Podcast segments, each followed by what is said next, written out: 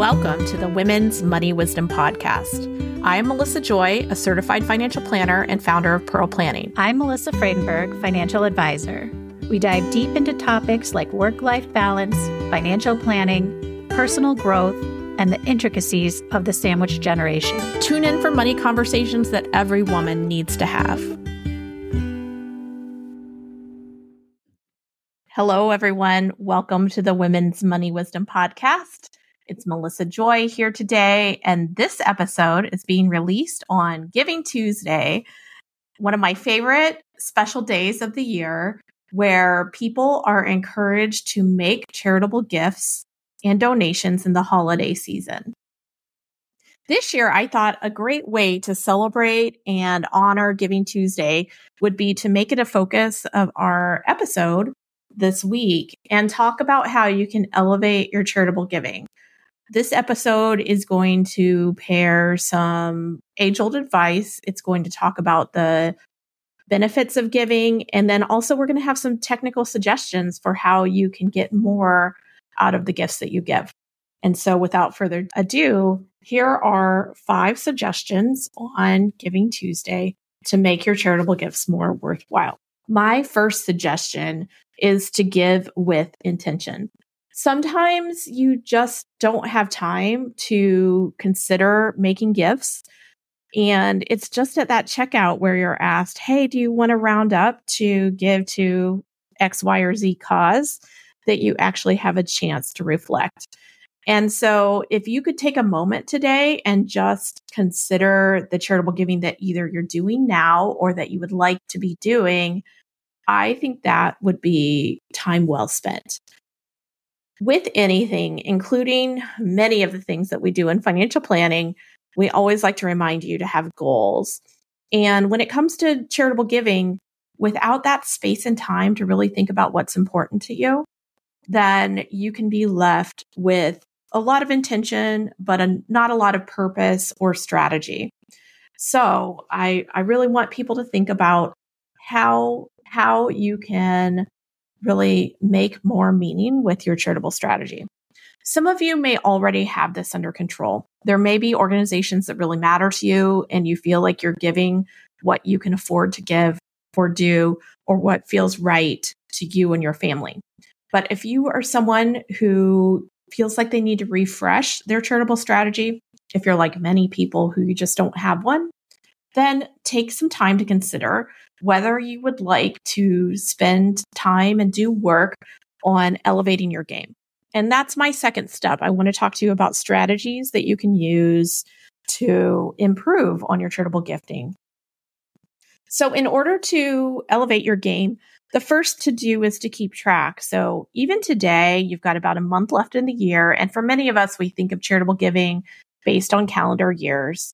Then um, I would spend a little time and go back in your emails and see what donation receipts you have. Look back in the work that you've done. Maybe you've cleaned out your house and have made some gifts of objects, of household items, or even bigger ticket items like a car to charitable organizations. And so make a list, write down what you did this year. And maybe if you tracked it last year or had to pull it together for your tax returns, look at last year as well notice any patterns and also reflect upon the gifts that you have made and how they impact you. Perhaps an important gift for you is supporting organizations that matter to your family. This could be your church or temple or spiritual organization. This might be your kid's school. This might be an activity that's important to you or something in your community that really matters.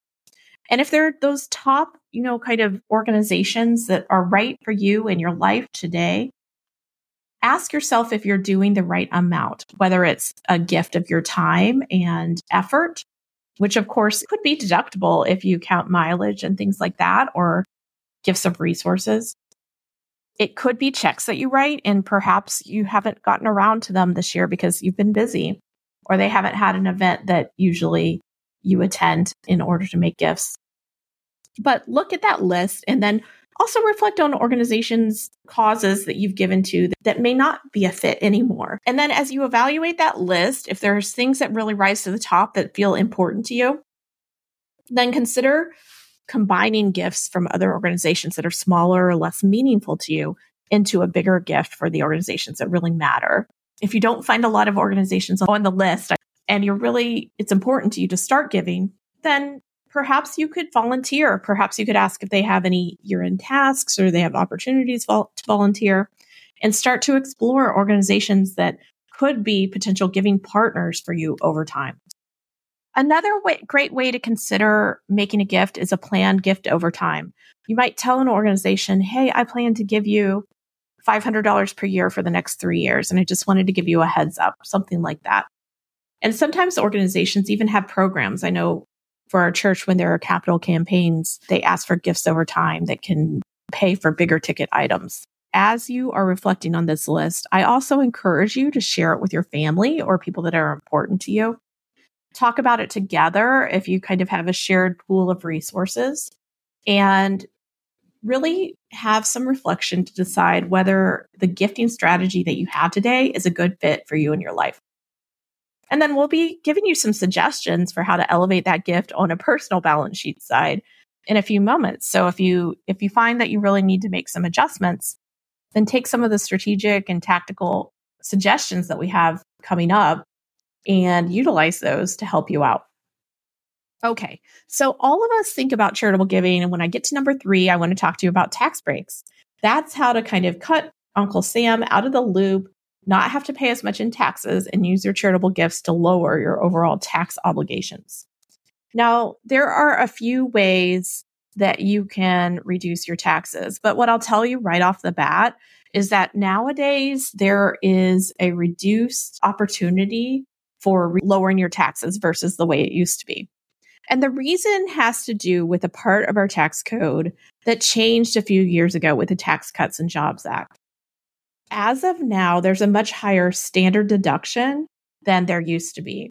In fact, for single taxpayers or if you're married filing separately, then your deduction is almost 15,000. In 2023, it's $14,600. And if you're a married couple, then your standard deduction is $27,700. And if you're a head of household, it's 20,800.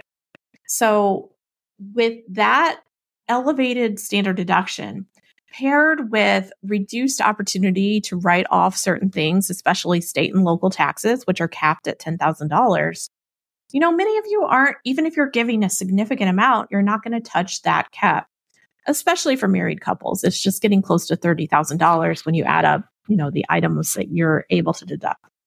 As a reminder, the main things that you would be able to deduct would be your medical expenses, but they have to be a big percent of your overall income. Also, able to deduct state and local taxes, but again, as I mentioned, capped at $10,000. And you're able to deduct mortgage interest, although many of you were refinancing during 2020 through 2021. And so you have much lower interest rates although those will likely creep into the equation for deductions as we have more people that are buying houses at the higher interest rates that exist today. And then you add in your charitable gifts. So all of those would have to add up to more than those standard deduction amounts in order to lower your taxes. So keep that in mind. Um, you, what you can do is you can pull out your tax return from last year and you can see if you itemized or took the standard deduction. You could also look um, for many of you, you would do the calculations to make sure you shouldn't itemize or your tax preparer would. And so then you could see how close you are to the level that you had the opportunity to itemize. And if you're getting close, then there's a few strategies you might want to consider. One would be to make a gift for a couple years or a few years all at once, um, because then every few years you might be able to itemize. And if you're not looking to give the money right to the organizations right away, then you could consider using a donor advised fund. That's a fund that allows you to give a tax deduction at a specific period of time, but then the fund could be used either as investments or cash, and you could wait to kind of dole out the gifts to the charitable organizations that you care about over time. And of course, there's a lot of technical details when it comes to a donor advised fund, although it's fairly straightforward and fairly approachable lower cost than many other charitable fancy strategies, I might say. But we can provide details on donor advised funds in the show notes as well as in the tax brackets for charitable giving. Another thing I'd mention if you're in a very low tax bracket, like you aren't making much money, maybe you're a retiree and you're just not reporting much income, there is a cap on how much you can, what percent of your income or your adjusted gross income you can write off. And so make sure that you are aware of those caps. Um, oftentimes, the limit on cash contributions, for example, is 60% of your adjusted gross income. All of these items come into play. And so that's where we say we're not tax advisors and definitely make sure to chat with your tax professional as well as your financial planner if you're thinking about doing a more sophisticated strategy. Another, though, tax advantage strategy would be to let's say you're going to give two or three thousand dollars to your religious organization um, each year, and you happen to have stock from the company that you work at, or any type of appreciated stock that's in a taxable brokerage account you could give away, let's say that that money had, you'd owned it for more than 12 months and it had a gain, then potentially at some point in time, you may pay taxes on it. That capital gain that you're, you have from the difference between what you purchased it for and the price today.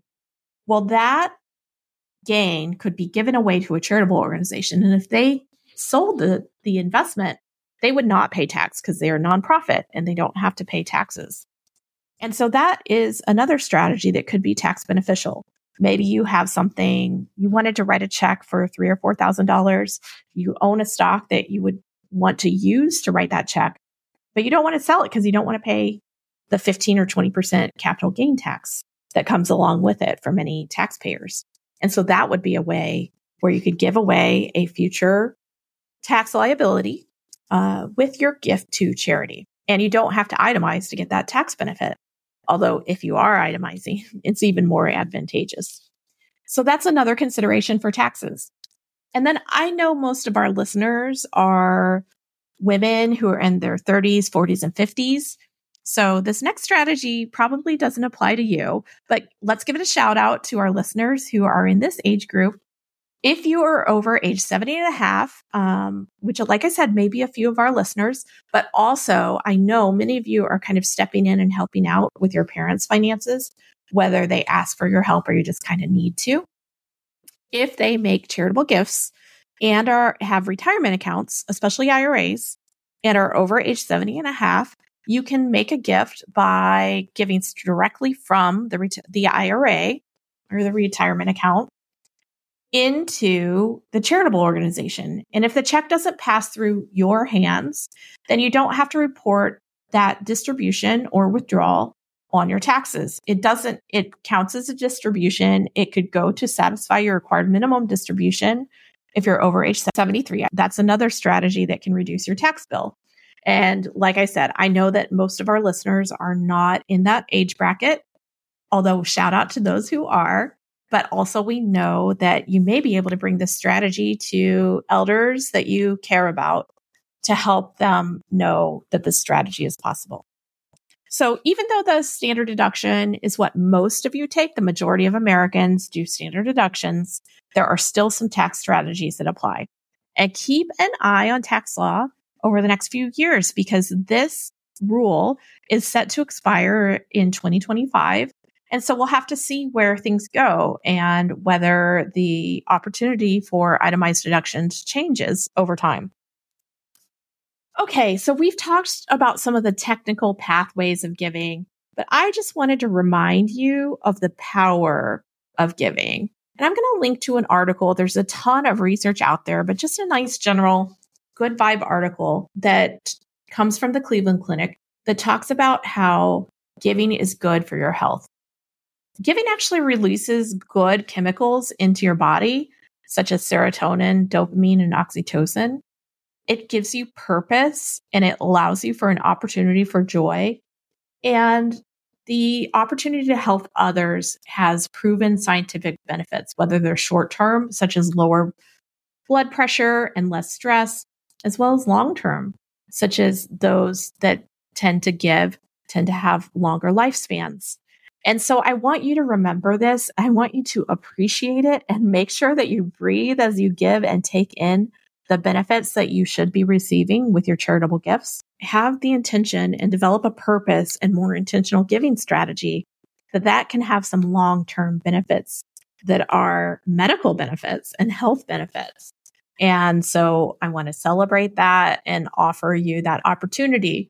If you're feeling low and lonely in the holiday season, this could be a way for you to integrate some opportunities for good feelings, some opportunities for purpose, which tend to be very powerful in a person's mental health. And so our number four recommendation on Giving Tuesday is to recognize and appreciate and celebrate the scientific and health benefits of giving. And then number five, I strongly encourage you to consider giving the gift of philanthropy across generations. So many of you who are listening are raising kids or grandkids, and studies tend to show that gener- generosity can help kids with purpose, and can help them see value in life. It can help them to see different walks of life. And early giving can be a very powerful preparation tool for those that are likely to inherit wealth over time. So whether you're listening and thinking about your adult or young adult children, or if you're thinking about your school age children, please consider sharing the gift of giving with your family. That share could be something as little as a discussion on Giving Tuesday and what it means. Or perhaps you would encourage your kid to give a portion of their allowance to an organization that they care about. It could be the Humane Society or a homeless shelter. And if you really wanted to up your game, you could volunteer as a family at an organization like that, whether it was adopting a family around the holidays or taking a shift at the local animal shelter and talk about the purpose and power that money can have. This can be a great strategy to provide shared goodwill to have those health benefits matter that matter to you and also to start to prepare your kids for hopefully living a life that's wealthy themselves. And so as you contemplate the value and the impact of Giving Tuesday, don't forget to share it with your family. And that can be up and down the generations. One time, one year, our family did a visit to a homeless shelter to drop off stuffed animals that my daughter, as a five year old, really wanted to share with kids in the shelter. In other years, we've done research as a family to determine whether to make a bigger gift or for each person in the family to pick their own organization. You never know what's going to come up in conversations when you start to work on this, but you see a ripple effect that's quite positive when you hear your kids discussing it with other kids or their teachers. And you can build upon that and teach your kid, kids about both wealth and generosity in a way that will be a lesson for them ongoing and into the future. So enjoy Giving Tuesday. I hope you can appreciate and celebrate the day as much as I do by making a few gifts that I'd already intended to make for the year. And perhaps expanding and, and multiplying those gifts when you feel like there's room.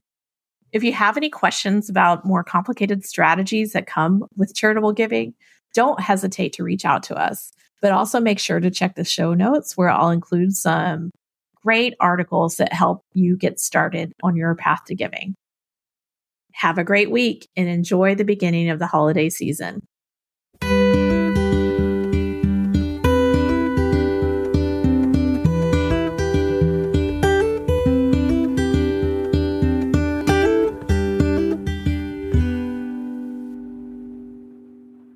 You for listening to the Women's Money Wisdom Podcast. If you found value in our conversations, please take a moment to like, follow, and subscribe wherever you're tuning in from. It helps us continue to bring these valuable insights every week. Head over to womensmoneywisdom.com.